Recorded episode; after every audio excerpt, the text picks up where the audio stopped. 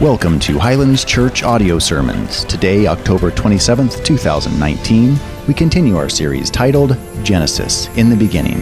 Today's sermon, A Journey of Promise, will be taught to us by Pastor Jeff Stevens out of Genesis chapters 37 1 through 38 30. Enjoy.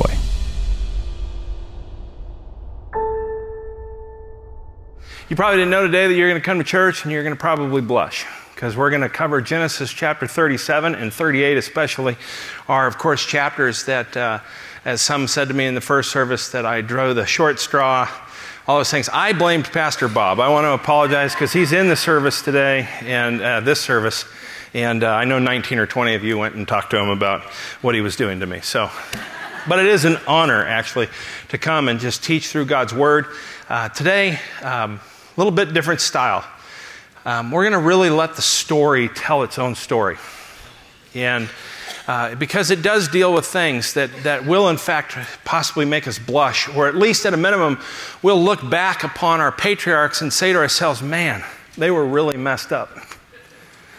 But I got to tell you, if they were looking forward at us, we're really messed up. And so we'll see some things that are difficult to swallow and difficult for us to understand, but how they in fact work within God's plan and within His providence, that which He is orchestrating to His resulted end. But I'm going to challenge you as you're thinking through this story as it unfolds that on this journey, you and I come from a completely different vantage point.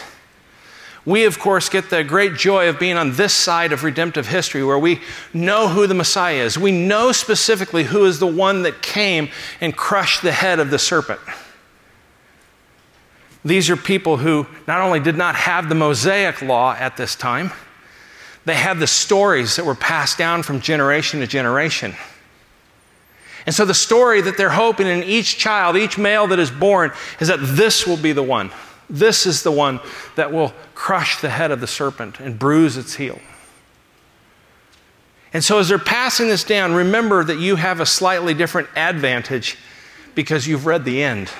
You know what's going to happen. I hope that today's message gives you a good introduction of that which is to come. It's a prologue, it's an introduction as much as it is a narrative.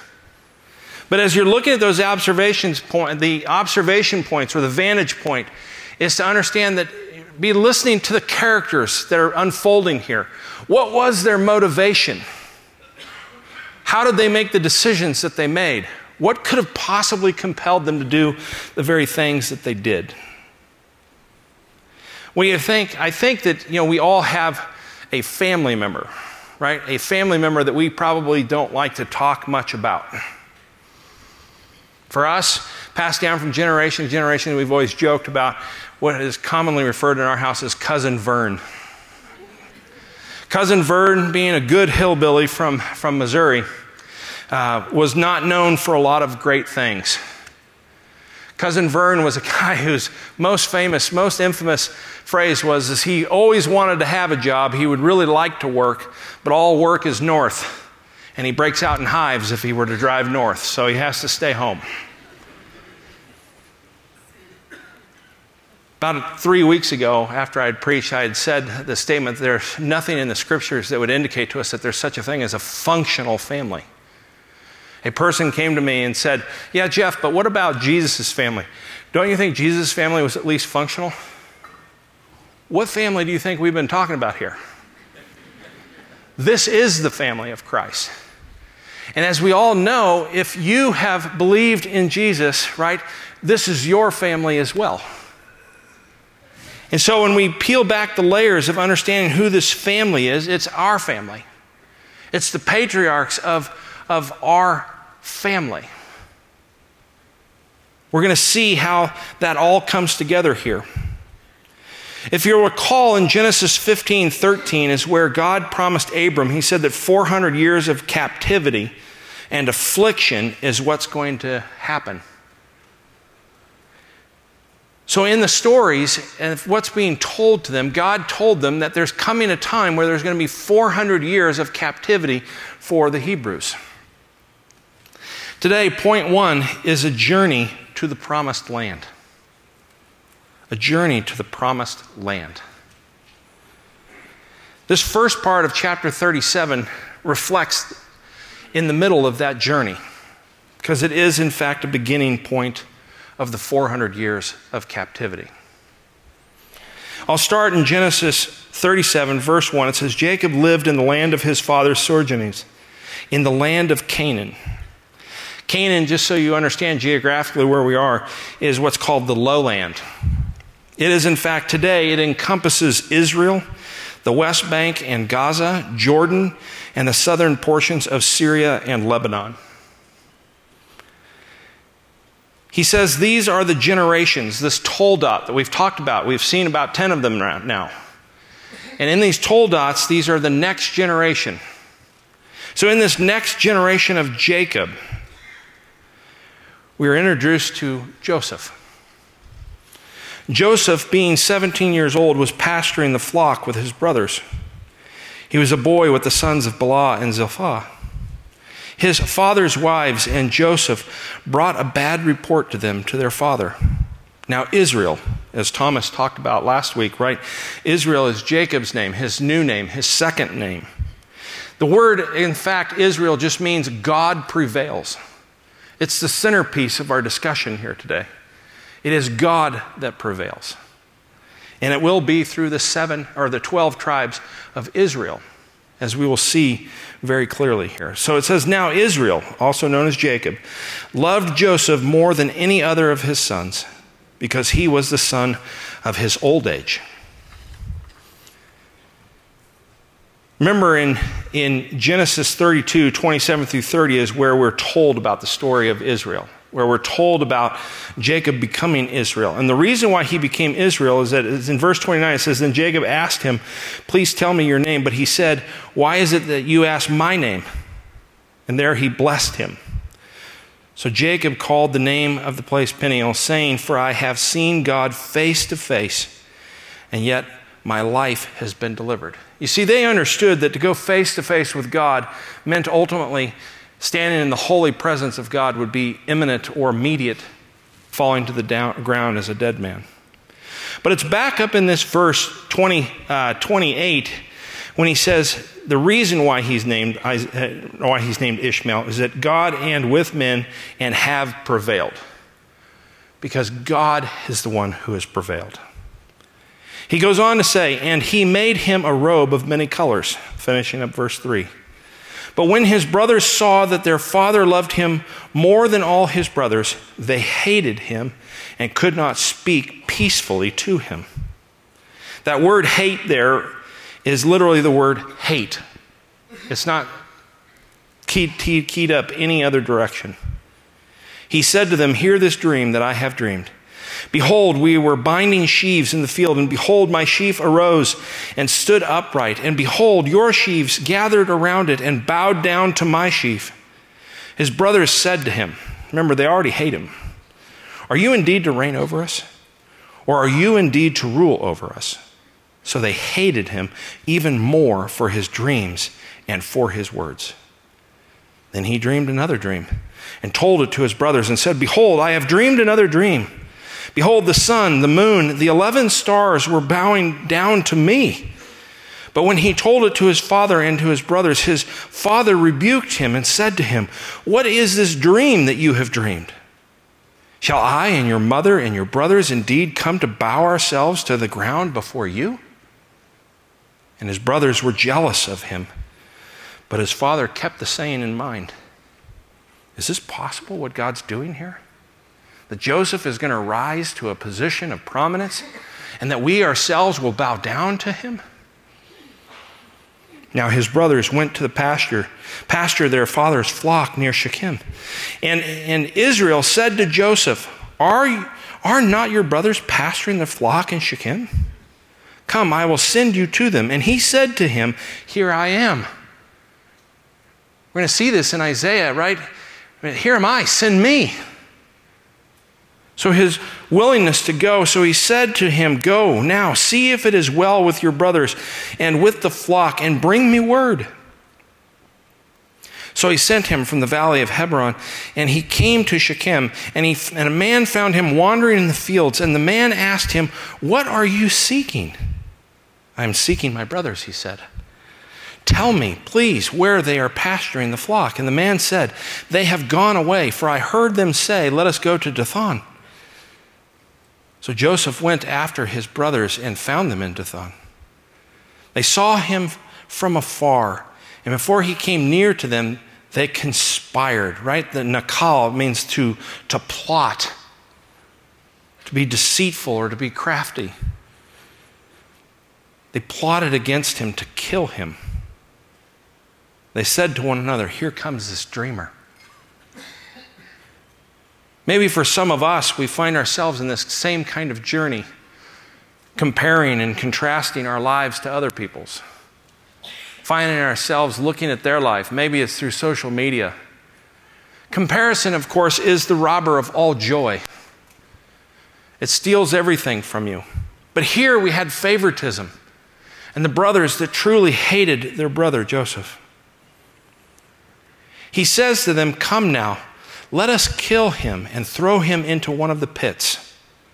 Then we will say that a fierce animal has devoured him, and we will see that uh, what will become of his dreams. But when Reuben heard it, he rescued him out of their hands, saying, Let us not take his life. And Reuben said to them, Shed no blood. Throw him into this pit here in the wilderness, but do not lay a hand on him that he might rescue him out of their hand to restore him to his father. So Reuben's plan was to come back and to pull him out of the pit once everyone's had come to cooler minds. So when Joseph came to his brothers, they stripped him of his robe, the robe of many colors that he wore. And they took him and threw him into a pit. The pit was empty, there was no water. It's an empty well. Then they sat down to eat, and looking up, they saw a caravan of Ishmaelites. The Ishmaelites means God will hear, is the descendant of Ishmael. You remember that story when Ishmael was lying under the bush and he cried out to God, and God heard him. But these descendants of Ishmael are coming from Gilead. Uh, with their camels bearing ba- gum, balm, and myrrh, and they're on their way to uh, carry it down to Egypt. Then Judah said to his brothers, Judah interjects himself now. What profit is it if we kill our brother and conceal his blood? Judah is immediately going to the heart of the situation and saying, Hey, if we kill him, there's no real money in it for us. Come, let us sell him to the Ishmaelites, and let not our hand be upon him, for he is our brother, our own flesh. And his brothers listened to him. Then the Midianites, which are a tribe within the tribe. They're a lower class or a lower uh, skill set. So it is them uh, that are passing by with the Ishmaelites, and the traders passed by, and they drew Joseph up and lifted him out of the pit and sold him to the Ishmaelites for 20 shekels of silver. This was the way for the boys to have a little bit of an arm's distance. So they get these guys to pull them up, and they get them to sell them into, into slavery, and then they themselves can say that I didn't really do anything.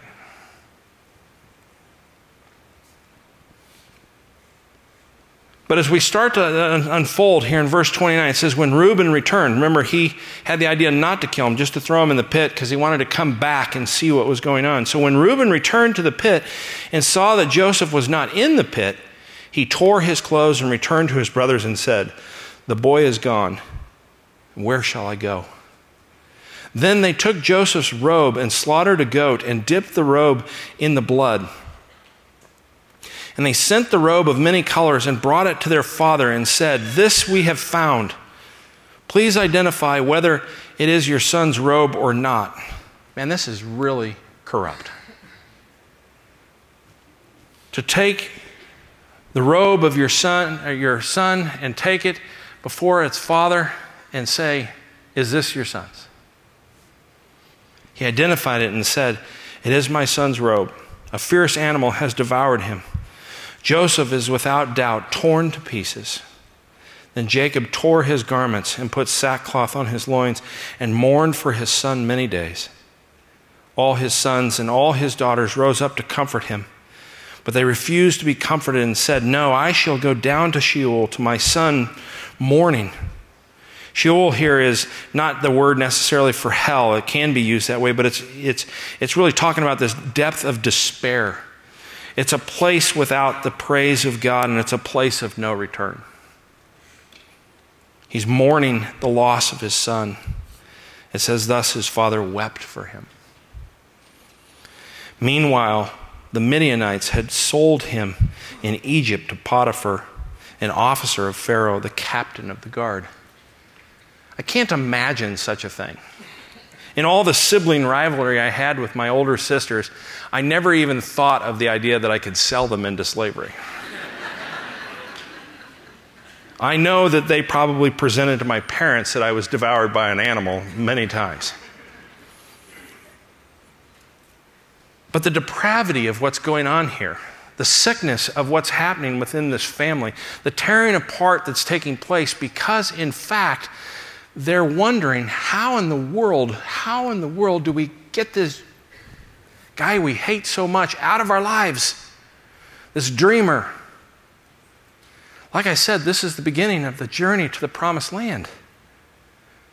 Joseph being slowed into slavery will ultimately lead to his brothers joining him and them all being in captured in captive, the 12 tribes of Israel, as God had promised in Genesis 15. For 400 years you will be led into such captivity. You see, I think one of the greatest difficulties we deal with as people is that we find ourselves continually standing at the crossroads of life. And we find ourselves asking this simple question. Imagine, if you would, if you stood at this crossroad, in it is a pole, and there's two signs. One sign says to live your life, live your life to trust Him. While the other sign with another arrow pointing in a different direction says, live your life to please Him. Which is it? Are we supposed to live our life to trust Him, or are we supposed to live our life to please Him?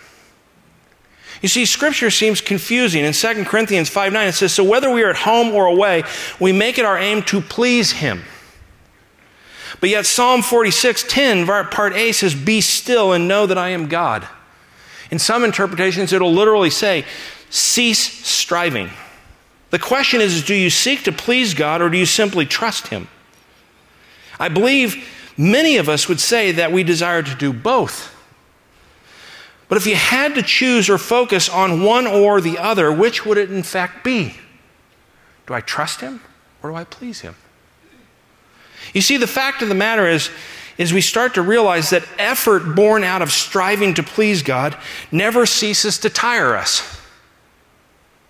Let me say that again. Effort born out of striving to please God never ceases to tire us. An effort born out of resting in His pleasure never ceases to renew us. You see, pleasing God is a byproduct of trusting God. The call of our life is to simply trust Him, to believe on Him. It's why we look in the past and we see in our rearview mirror this mess of a family and we say, oh man, they are really jacked up. And we don't adequately look in the mirror and realize so are we. And we are just as dependent upon what God is going to do in the path that He's leading us as anyone on this earth. The call of the Christian is to trust in Him and know where He's taking us. Where He's taking us is the promised land. But the first step of this promised land is going to be 400 years in captivity, as we will ultimately see where they end up. Our second point as we go into verse chapter 38 is to understand the journey to the promised one. It's important for us to understand because this seems so odd. It's an interruption in the story of Joseph. And suddenly it, it kind of takes this second path and it gives you something that's happening on almost simultaneously. And it's the story of Judah and Tamar. It happened at that time in verse 1 that Judah went down from his brothers and turned aside to a certain Adullamite whose name was Hirah. Um, the Adullamite is a person who's from Adullam, and it's a royal city within the Canaanites. Verse 2 There Judah saw the daughter of a certain Canaanite whose name was Shua. He took her and went into her, and she conceived and bore a son and he called his name Ur. To take her is literally the Hebrew word uh, lakach, which means to take or to get or to fetch or to lay hold of, but mainly in the primary point here is to marry and take a wife. You can tell that there was no recreational dating within these days. In verse 4, it says, She conceived again and bore a son. So she has Ur, now she has a son whose name will be called Onan. And then again she bore a son, and she called his name Shelah. Judah was in Chezib, in a city, when she bore him. And Judah took a wife for Ur, his firstborn, and her name was Tamar. But Ur, Judah's firstborn, was wicked. The word there, ra, which just means bad, evil. It says that he was evil in the sight of the Lord, and the Lord put him to death. But we see another phrase that's going to come out in English as wicked again here in chapter in, in verse 9 or verse 10. And it starts in 8. It says, Then Judah said to Onan, Go into your brother's wife and perform the duty of your brother in law and raise up offspring for your brother. You see, it was customary at this time that if the older brother died and had not yet um, procreated children, or a son in particular, that the next younger brother would in fact step up to give that sister in law a, a boy so that the name could continue forward, so that Er's name would not be lost. But Onan, he knew that the offspring would not be his. Listen to the motivation and the decision making that's going on here. So, whenever he went into his brother's wife, he would waste the semen on the ground so as not to give an offspring to his brother. And what he did was wicked in the sight of the Lord, and he put him to death also. So we see two aspects of wicked here. The first one of wicked is that Ur himself was wicked, he was evil. In the second example, we see that what Onan did was evil. Was evil. So either way, the net result is, is that whether you are evil or you do evil, the, re- the consequence is in fact death. For the wages of sin is death. God struck them dead. Then Judah said to Tamar, his daughter in law, Remain a widow in your father's house till Shelah, my son, grows up. You start to see the motivation of the decision making turning in his head, for he feared that he would die, like his brothers. So he's deferring as long as he possibly can because, from his vantage point, the only thing that Judah understands is that his son Ur and Onan were with this woman and now they're both dead. So maybe there's something wrong with Tamar rather than something in what they're doing.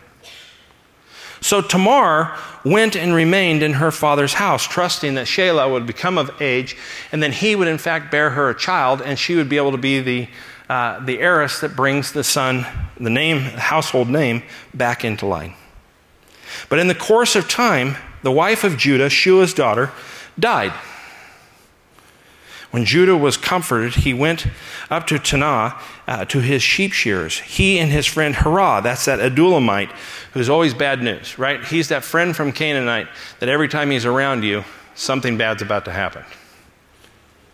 And when Tamar was told, Your father in law is going up to Timnah to shear his sheep, she understood the character of Judah.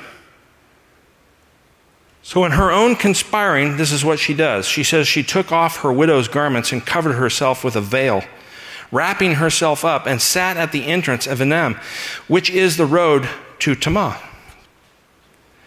And so the veil, if you want to picture it, is likened to that of a modern day burqa. She's completely covered.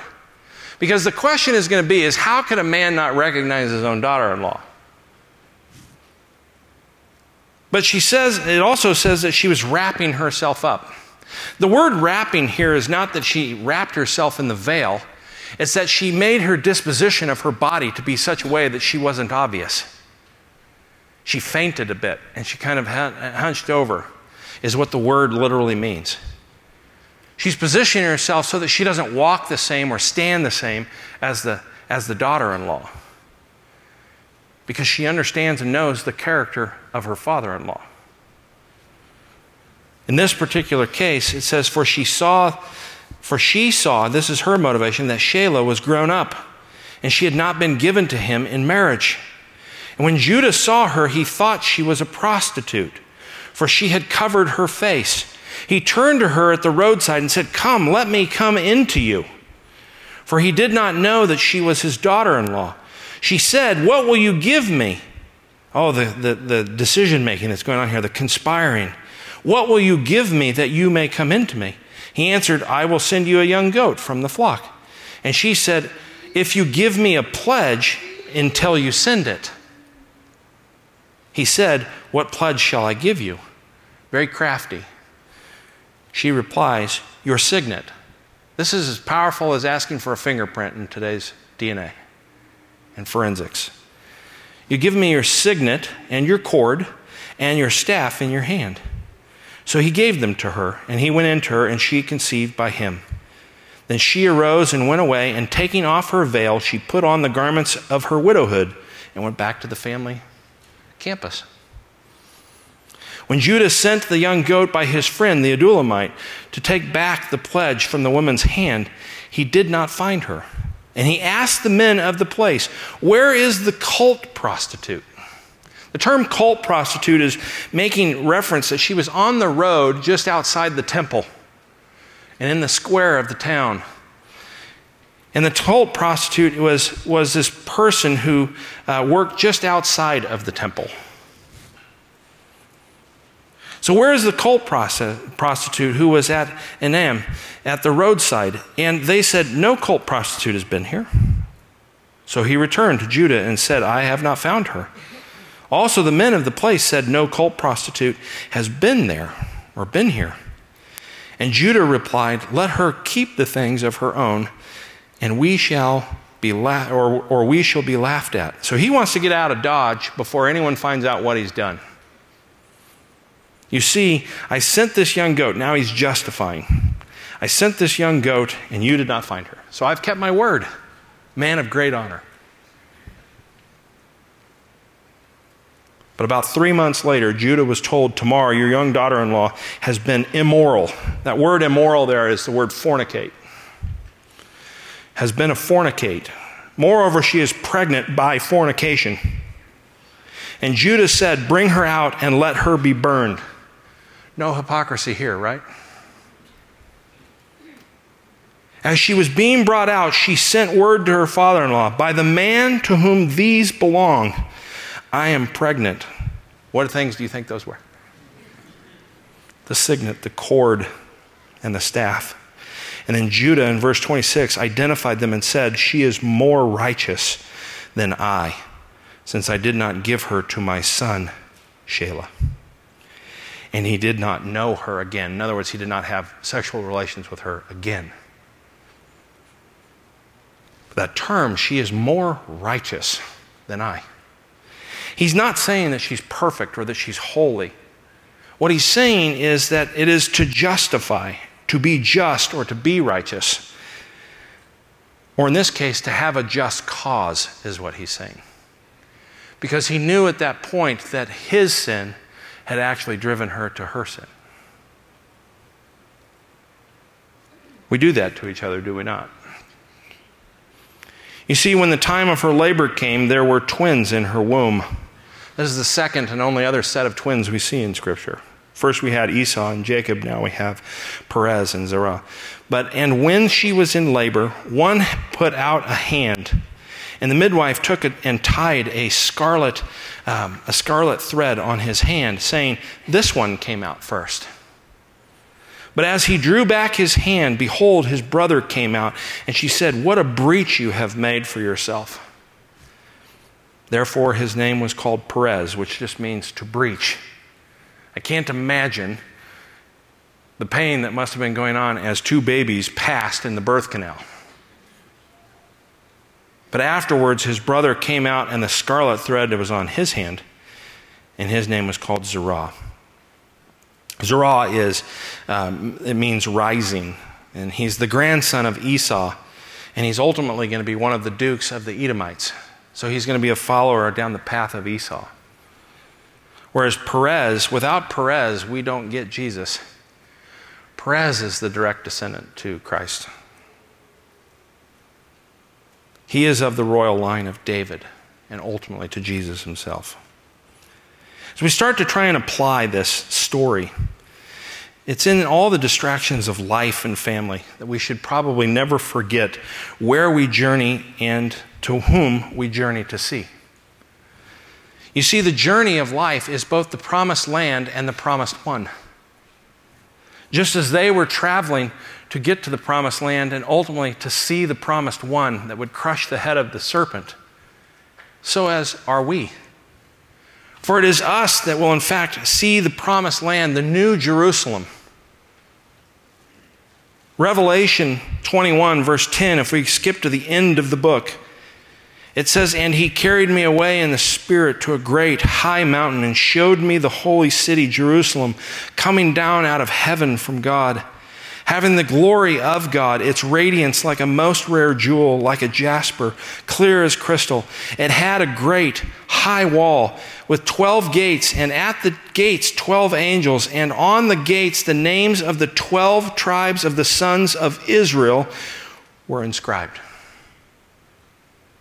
You see, this is where we're going the promised land, where we will be led by the King of Kings and the Lord of Lords for all eternity, the promised one. All of this is a prologue and an introduction of that which is to come. So we ask ourselves, so what? What do we do? What, what? It's Monday. I got to go to work. Jeff, how does this absolutely apply to my life? Here's what I want you to understand God is going to take care of his chosen family. If you believe in Jesus Christ, then you are part of the family of Abraham and of Jacob and of Joseph and of David and so on and so on and of Jesus Christ.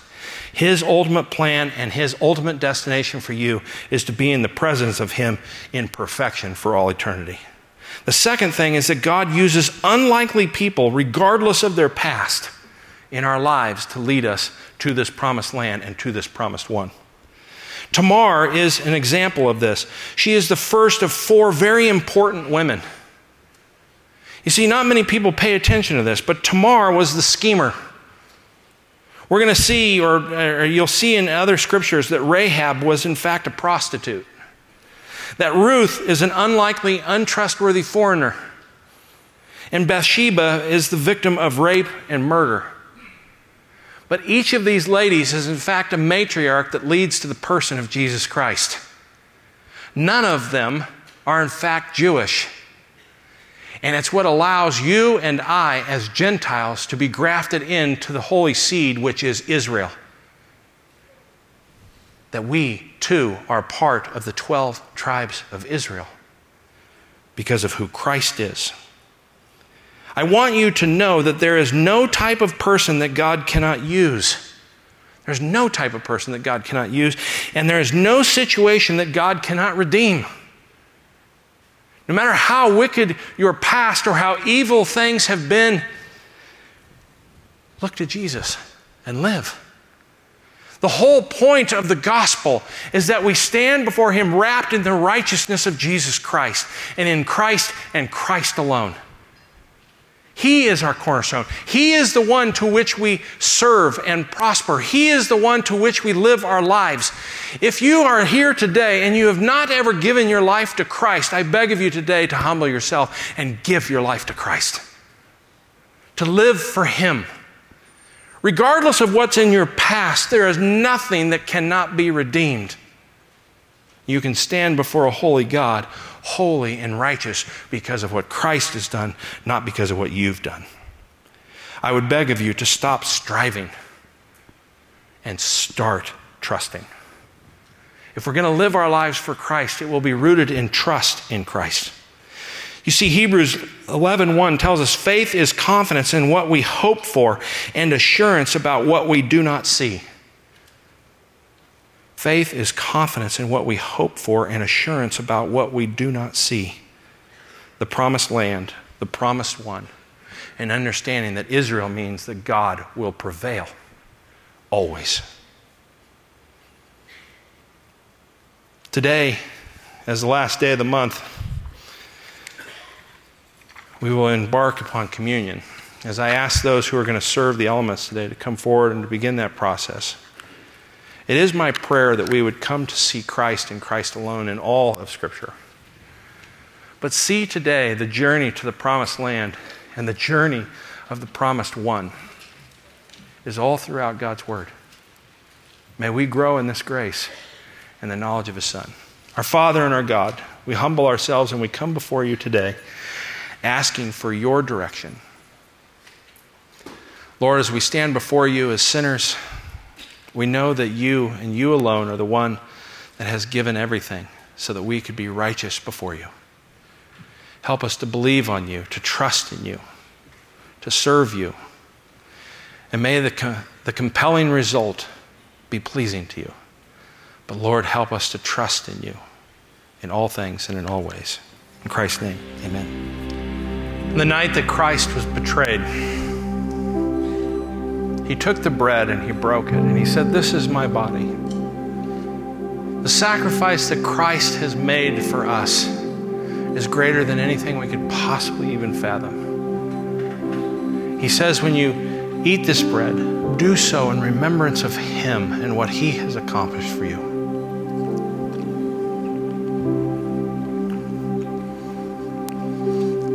Likewise, He took the cup took the wine and he says, This is my blood. It is the new covenant. It's this new promise. That promise that all who believe in him, that trust in him, will in fact be saved, grafted into the one chosen people of God, his family. When we do this, we do this in remembrance of him. Father, we thank you so much for your son. Lord, as we so often look past in the past patriarchs, we kind of shake our head in disgust as to how they're living. I can't possibly fathom if they could look forward what they would see on earth here today. Help us, Lord, to live our life for you in Christ and Christ alone. Amen. God prevails. No matter what's happened in our past, you and I are, if we are in Christ and Christ is in us, then we are in fact redeemed, wrapped in the righteousness of Christ. I hope that it finds us in a place of great trust that the sovereign God of the universe, the most provident of all things, is divinely appointing each step in your journey to the promised land to live for eternity with the promised one. To God be the glory. Love and minister to one another. And I love to see you guys all again next week. God bless you.